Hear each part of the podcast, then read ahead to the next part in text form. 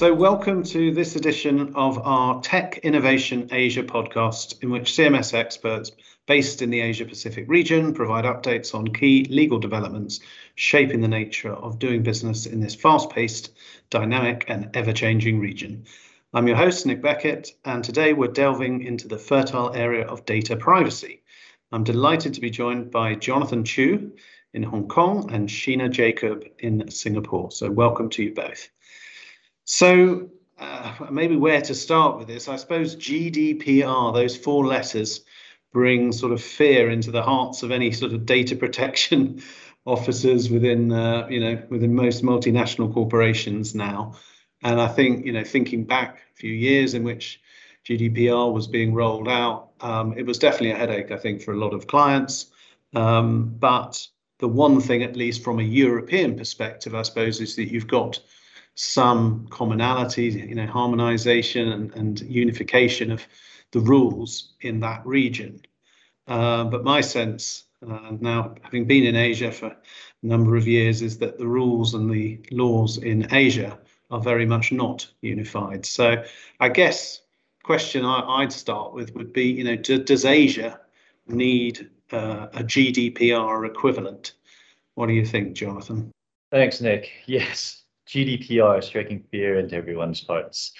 It's um I mean I, I, think I think I think it's actually a a a good thing that there's some momentum. I think first of all in terms of of, of building up, improving you know, the laws and regulations. And of course, ultimately we're dealing with um, a global environment, a global situation when it comes to personal data, the data.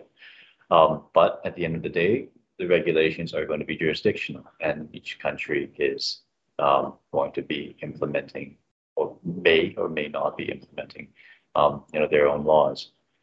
Uh, and I think they would be doing it on their at their own pace, and and I think that goes to to my my answer to your question is I, I don't I don't think there's a need to, um, or for no there's a need for Asian countries to be bringing in an equivalent to GDPR.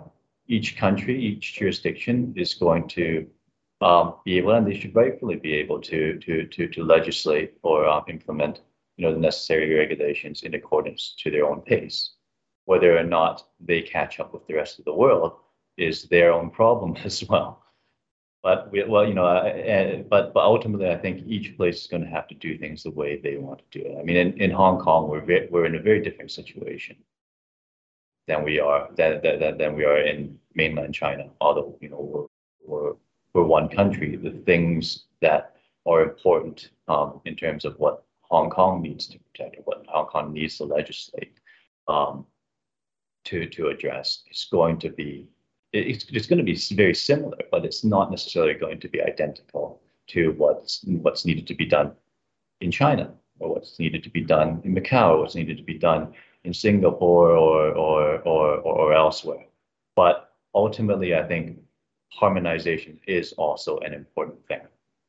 Um, and whether or not it's going to be equivalent, I think we're going to be seeing similarities. So um, I know that's kind of a wishy-washy answer where I say no, but ultimately it's going to have to be, you know, kind of similar, or there's going to be certain equivalents.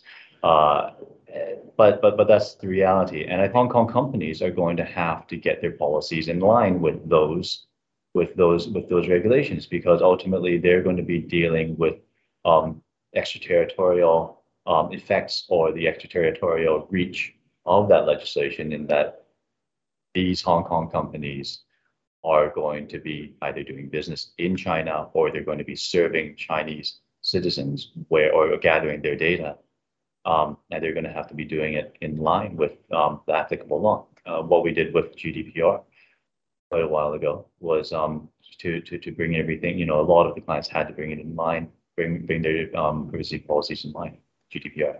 I don't know, I don't, I don't know how, how it is, um, what, what your views on that are. I mean, it's probably, I probably covered enough in my answer to say, to, to cover with a no and a yes, but um, I'd like to hear what you know, Sheena yourself has to say about that.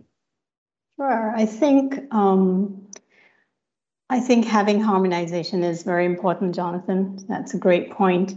but I think that there is, you know, a certain amount of similarity um, between the laws, at least in terms of their basic principles. And that is primarily because um, most countries in Asia are members of APEC, um, and APEC has a, a privacy framework um, that was issued many years ago, I think uh, 15, some 15 years ago. And I think I was, I remember talking to an in-house counsel and he, he pointed out to me that, you know, at least no matter what, that every country's um, member countries' laws would have to have those basics that are in the framework. Um, and, you know, I realize that that's true. And so we do see that at the end of the day, although there are a lot of differences, and as lawyers, we spend a lot of time focusing on those differences, um, in many ways, we, you know, there are a lot of similarities to the different privacy and data protection laws. And so I think both the APEC privacy framework as well, think the OECD um, guidelines on privacy, I think these international um, agreements have really helped at least to make sure that um, the laws are not completely uh, misaligned. So I think for me, um, I think, yes, it would be great if we had one law um, in Asia, but I think at least we have, you know, some form of framework that we can, you know, that that has some similarities. So um, I guess it's a glass half full type of uh, situation, but it's it's better than being empty. Yeah, I, won- I wonder in terms of I agree with both of both of your comments. I'm just sort of thinking in terms of the reality or the practicality of actually having one law in Asia. I think it it probably isn't going to happen at least anytime soon. Would be my sus- suspicion. But the one area that I I, am interested in following, I'm sure Jonathan as well is, um, would be the uh, any harmonisation of the laws with mainland China and, and Hong Kong and Macau, and particularly I would think through the Greater Bay Area. I wonder if that might be a uh, you know uh, an area where China chooses to try to harm, bring some level of harmonization to allow the flow of data more easily across those borders at the least. So one to watch. Uh, maybe on China, um, I mean, I think it's obviously a very hot area. We very recently, obviously, the three of us were were giving a webinar on this, um, you know, very well attended. So I think a, there's a lot of interest in it. Um, and maybe just for the audience here, you know, I suppose that there, there's some new laws that are coming out in China, and one sort of question might be, well, you know, should should you as a company operating in China, or indeed even if not operating in China, should you be bothered about them?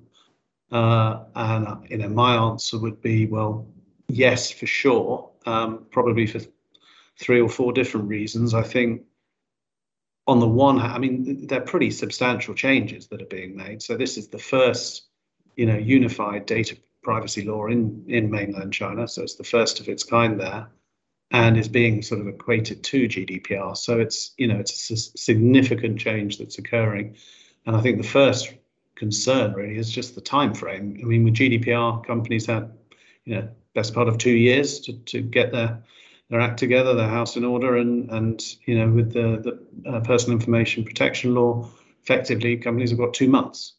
You know, it's coming in on the first of November, so it's you know it's it's it's pretty fast approaching. So I think the lack of time is going to be a challenge for a lot of companies. And then I think, as Jonathan pointed out, there's the sort of extraterritorial effect. The far-reaching nature of it means that you know wherever you're based, if you're providing you know goods or services to to um, to to you know data subjects to people in China, then and, and or you're uh, you know analyzing or assessing their activities from outside of China, you're still going to be within the, the purview of the law. So you know it's very far reaching. So I think you know loads of companies operating wherever they are around the world may not at this point sort of think, oh yeah, actually that catches me as well. So think that's another reason why certainly I would be concerned about it. And I think the changes within the law are pretty substantial. I think we'll talk a little bit about data localization, um, which is probably the biggest headache. the biggest sort of challenge for, for companies, I think. But there's there's lots and lots of changes. I mean, I, I think data protection impact assessments are going to just become a major thing. Um, you know, in so many areas of activity, if you're processing sensitive personal data, you're going to need to do one. If you're entrusting a third party to process your data, you're going to need to do one. If you're trying to get your data out of China, you're going to need to do one. There's lots and lots of situations where many, many companies are going to need to do them. So I think there's quite a lot of new stuff for companies to, um, you know, to get to get used to. And then I suppose the you know the, the, final kind of reason why it's important, why people should sort of take notice, is the potential penalties that you're going to be facing if you don't. Um, you know, the headline uh, is the five percent, five percent of previous year's turnover. Query if that's global or Chinese, but probably Chinese, we think. Um, and you know that's potentially a lot of money. Uh, you're be but even more than that, you could potentially lose your lose your business license, have it suspended, have it revoked. You know, uh, individual responsible managers within the, the organization could themselves be subject to fines. We get the prospect of public interest litigation. So you could find consumer organizations or others sort of, you know, coming after you. So, you know, there's a lot of risk. There's a lot of potential liability, including even criminal liability. So yeah, I mean, from from my side, it's it's quite quite a significant um, you know uh, new series of laws. There's the data security law as well. We're going to touch on that today, but um, but a, a, lot to process. And I think I'm assuming in, in obviously in Hong Kong, but in Singapore as well, Sheena, there's a lot of interest, I would think, in in the Chinese law as well for from the Singaporean and the uh, ASEAN perspective. Is that right? Certainly. I mean, China is, you know, one of the largest economies in the world. It is, you know, one of the largest trading partners for most other countries in Southeast Asia, and so the law is, you know, is really quite important.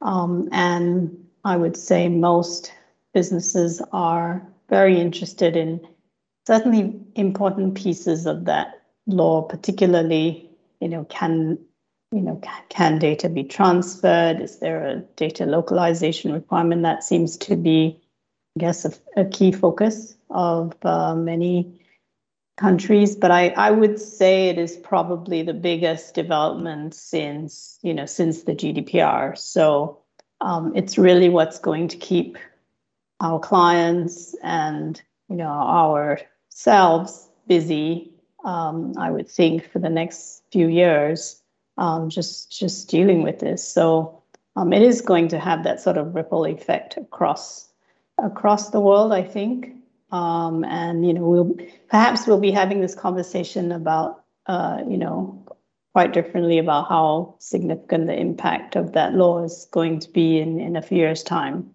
um, mm-hmm. so certainly yeah. i think you know a real a, a major a major um, change and development. Yeah, maybe, I just wanted to add maybe um, I mean I I think I think any company that's doing business in China or have Chinese customers, they most definitely should make sure that they are they, they are in line. It's, it's, it's like how we dealt with GDPR as well. I mean, the reality is if you if if you don't get things in order, you're going to risk not being able to do business in that market, or you're going to end up being fined, um, or both. And uh, it's it's you know we always say it's it's not really a question of you know when if, if you're going to have a data breach, it's more when when you're going to have a data breach, and um, you know not, there's there's no time like the present to to to, to get things get things in order, order especially when there is a very narrow window of time uh, to get things in order.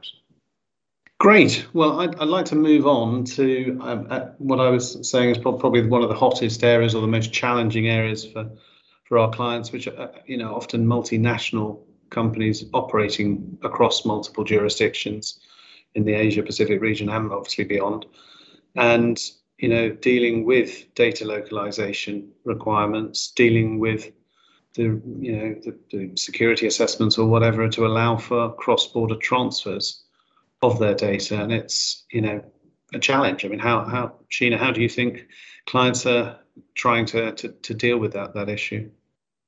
So I think this is, you know, it is a global issue um, in the EU with um, issues around privacy shield and uh, new standard contractual clauses. So, you know, we've already seen that sort of tsunami happen in, in that side of the world.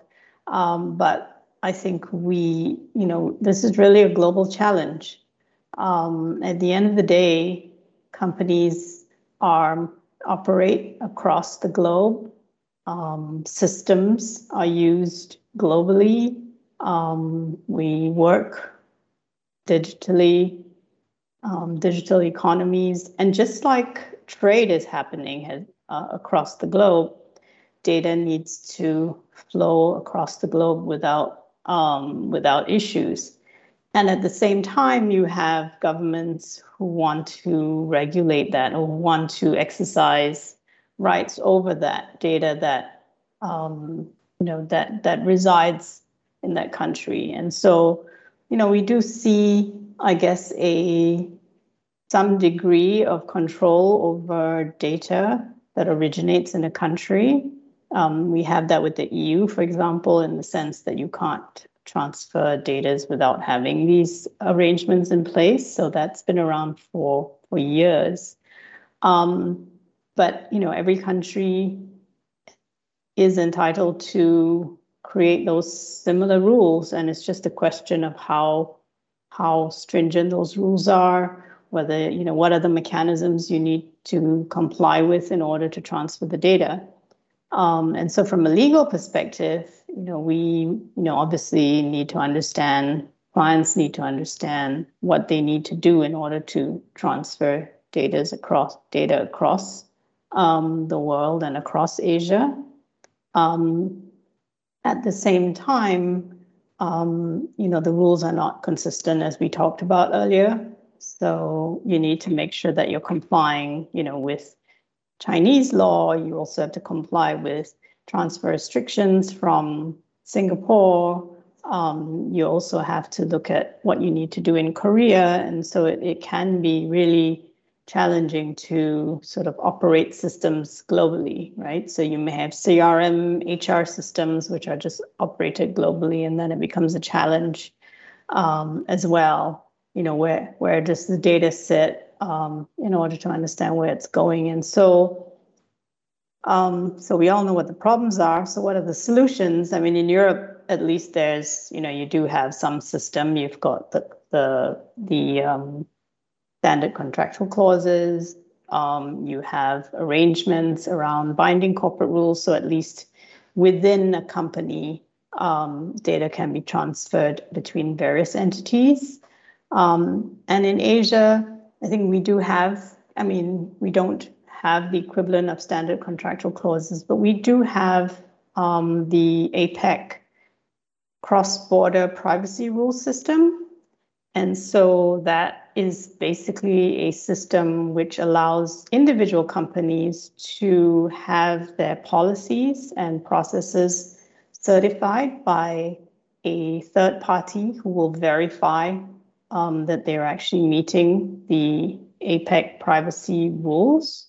And if they actually get certified, then you know the, the countries that are members of this system right now, that's the US, Canada, Mexico, and within Asia, we have actually quite a few countries, Korea, Japan, um, Singapore, Taiwan are all members, and Australia is a member as well. And so hopefully we might see more countries joining that and if they do, then you know companies at least will be able to um, go through this certification process and then be able to transfer um, data, you know, between uh, at least within the company across these these countries. So I think that's a start. It still means that you know there are a lot of challenges because these are only eight countries um, and so we don't yet have a global system. I think hopefully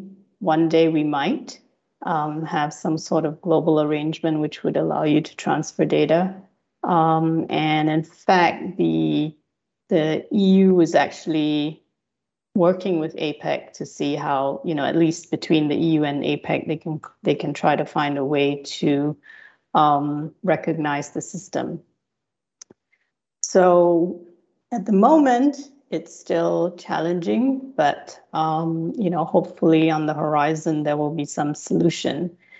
But in the meantime, I think it's just important to you know make sure companies get you know what they need, whether it's consents or whether it's you know having data transfer agreements in place, um, and whatever needs to be done in order to just maintain that free flow of of data. I think in, in China, I mean, I think with this new law that came in, pre- previous to that, you know, the big question was, you know, are you a, a, operator of critical information infrastructure? And the, you know, the feeling was, well, if, if you are, then you, you're subject to these data localization requirements, and you'd need to go through security assessments in order to to transfer your data out. So that was the sort of threshold. Whereas with the new law, uh, basically everyone uh, if they're trying to transfer data out of China now, has to come up with a plan. And you know, it could be a security assessment, but it could also now there's there's other channels. There's a certification channel, but we just don't know how that's going to work. And there's a something a bit like maybe the European uh, you know model clause clauses, um, the ability for companies to incorporate some standard clauses uh, within their relevant contracts. But again, we don't know what those clauses are yet. But it is it's a concern, you know, now on a much broader basis because I think everyone's kind of subject to it. So it is a challenge. I wonder, Sheena, I mean, how do these, you know, these challenges, how do they impact the use of cloud services? So I think, you know, we've seen companies who are concerned about that. Um, for example, in, in China and may consider uh, localizing you know the certain data within that country.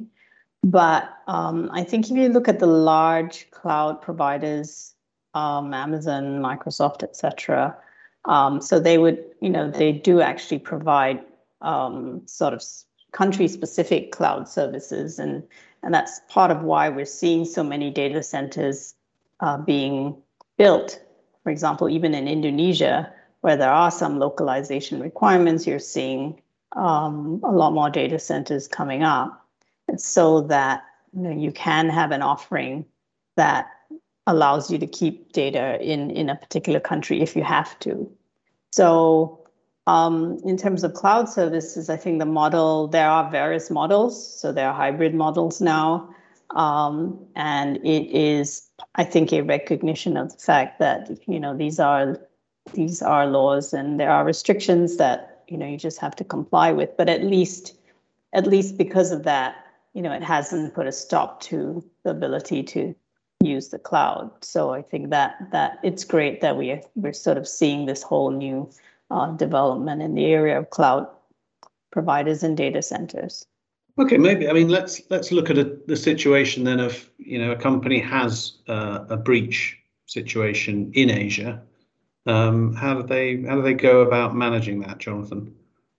Well, maybe I should take this opportunity to plug the uh, the CMS data breach app.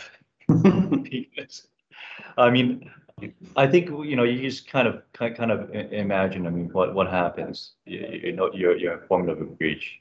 Um, first, you have to really find out where it's happening because you know, like we touched upon earlier, it, it where it happens um, would determine what rules and what, what, what, what laws are applicable.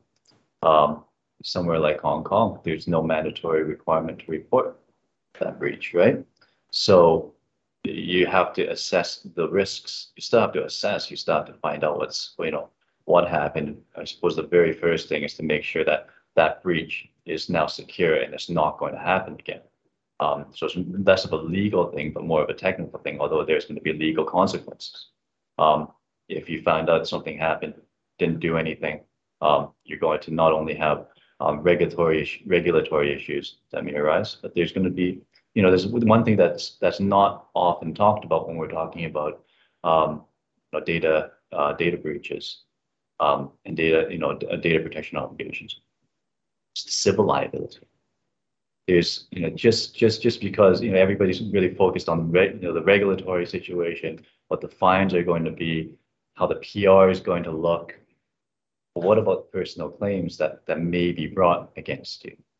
Um, just because we're not talking about it so much. And I'm not saying that you know action is not being taken, um, and people are not concerned about it, but I feel that it's not something that's at the forefront of everybody's mind enough because nowadays the type of data we're talking about, I mean, we're, we're you know, early on it's just identi- identification, right? Um, just the person's name, just the person's, you know, then it becomes bank account information, then it becomes addresses, then it becomes, we're getting into stuff where, um, you know, uh, you know, sensitive information relating to to to to more sensitive information relating to person whether there is some ultra private stuff uh, or or or even even you know biological information stuff like that um, you know can do serious harm to somebody uh, and the consequence of that is civil claim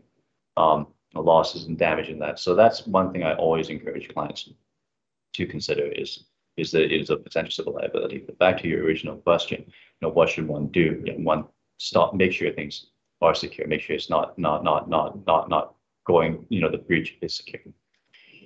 Um, it's not going to happen again. To find out where it's happening, right? Um, and assess assess the um, the extent of, of, of, of that damage and make sure that you have to do the reporting within the necessary time. Again, each place is different in terms of the timing of the reporting. Uh, and I mean, but for us, even in Hong Kong, uh, we encourage we encourage our clients to to to to definitely um, you know, get that assessment done very very quickly, because even though it's say it's happened in Hong Kong, there might be requirements to report it in in the EU or in Singapore or or, or mainland China. I think one of the one of the challenges in China is sometimes it, it at this stage at least it's not always clear you know who to report to not not always clear what the format in which you should report is not always clear exactly what time frame you should be reporting in. So there's a lot of questions I think out there. I mean, I think you know probably best practice is is seeking to even achieve 24 hour uh, time frame reporting, which is obviously very very short. Um, but I think a lot of within the different sectors, a lot of the you know the the, the timings and the the formats they're still still being worked out. I don't know, Sheena in uh, in ASEAN and Singapore? Is there any, um, you know, is it all quite uh, clear as to the, the breach re reporting process to the authorities?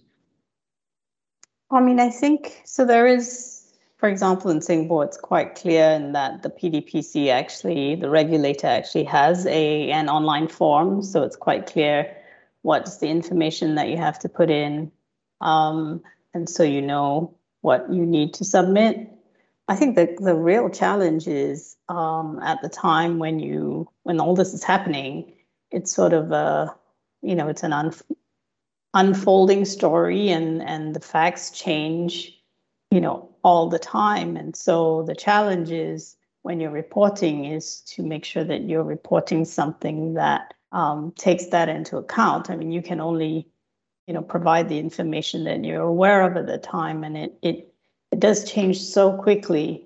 Um, you know, I think it is it is just difficult for companies to to to deal with that. And so realistically, you know, a preliminary report is what most people manage to do.